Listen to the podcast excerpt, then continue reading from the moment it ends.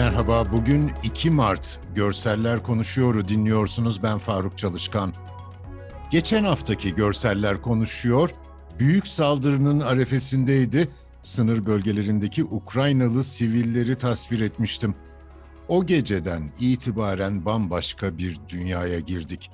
40 milyonu aşkın nüfusu olan epey geniş bir ülke, Rus ordusunun üç yönden taarruzu altında. Yüz binlerce Ukraynalı Romanya ve Polonya gibi komşu ülkelere sığındı. Ama onlarca milyon Ukraynalı hala ülkede. Başkent Kiev 3 milyonu aşkın nüfusa sahipti. Şimdi hala Ukraynalıların elinde.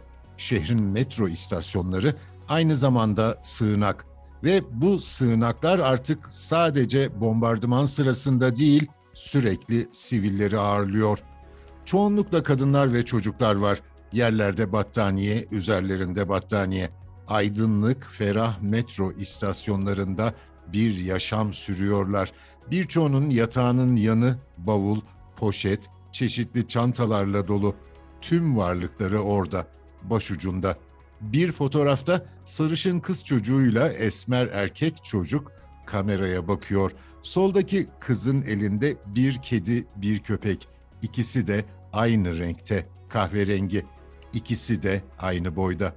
Aytaç Ünal çekmiş Ukrayna'nın başkenti Kiev'deki fotoğrafları. Ukrayna'nın doğusundan, güneyinden ve kuzeyinden girdi Rus ordusu.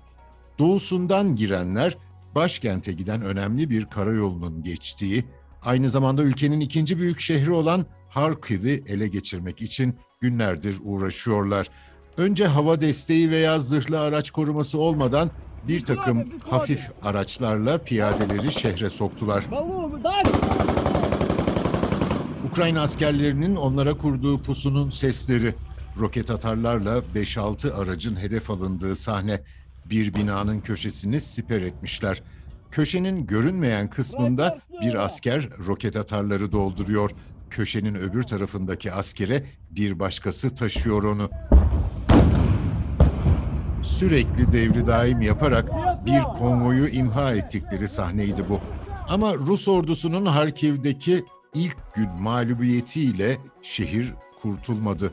Daha sonra havadan ağır bombardımana hedef oldu. Şehirdeki durum hala gergin.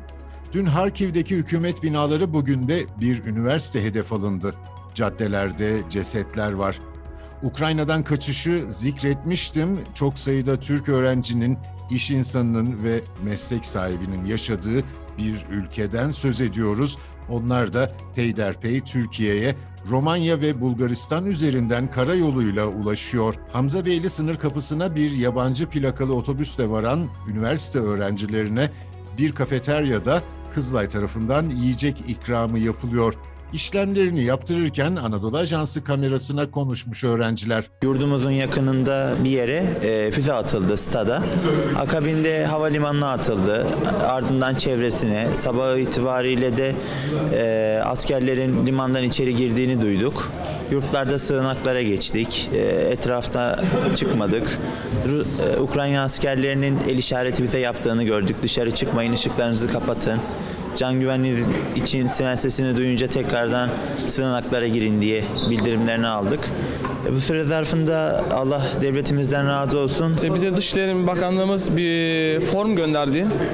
Biz de o formdan kendilerine bilgilerimizi attık işte nerede yaşıyoruz, numaralarımızı attık. Hem Türk numaralarımızı hem de Odest aynen. Onlar da bize geri dönüş sağladı. Ee, normalde e, tek tek çağıracaklardı konsolosluğa. Artık bu işi hızlandırmak için bizim konsolosluğa gitmemizi söylediler. Biz de konsolosluğa gittik işte. Öyle geldik. Dışişleri Bakanlığımıza da buradan çok teşekkürlerimi sunuyorum. Teşekkürler. Kapıkule'de ise Türk aileler vardı. Kedi sepetinin kapağı açılmış. Uzun yoldan sonra rahatlasın diye sahibi elini içeri sokuyor.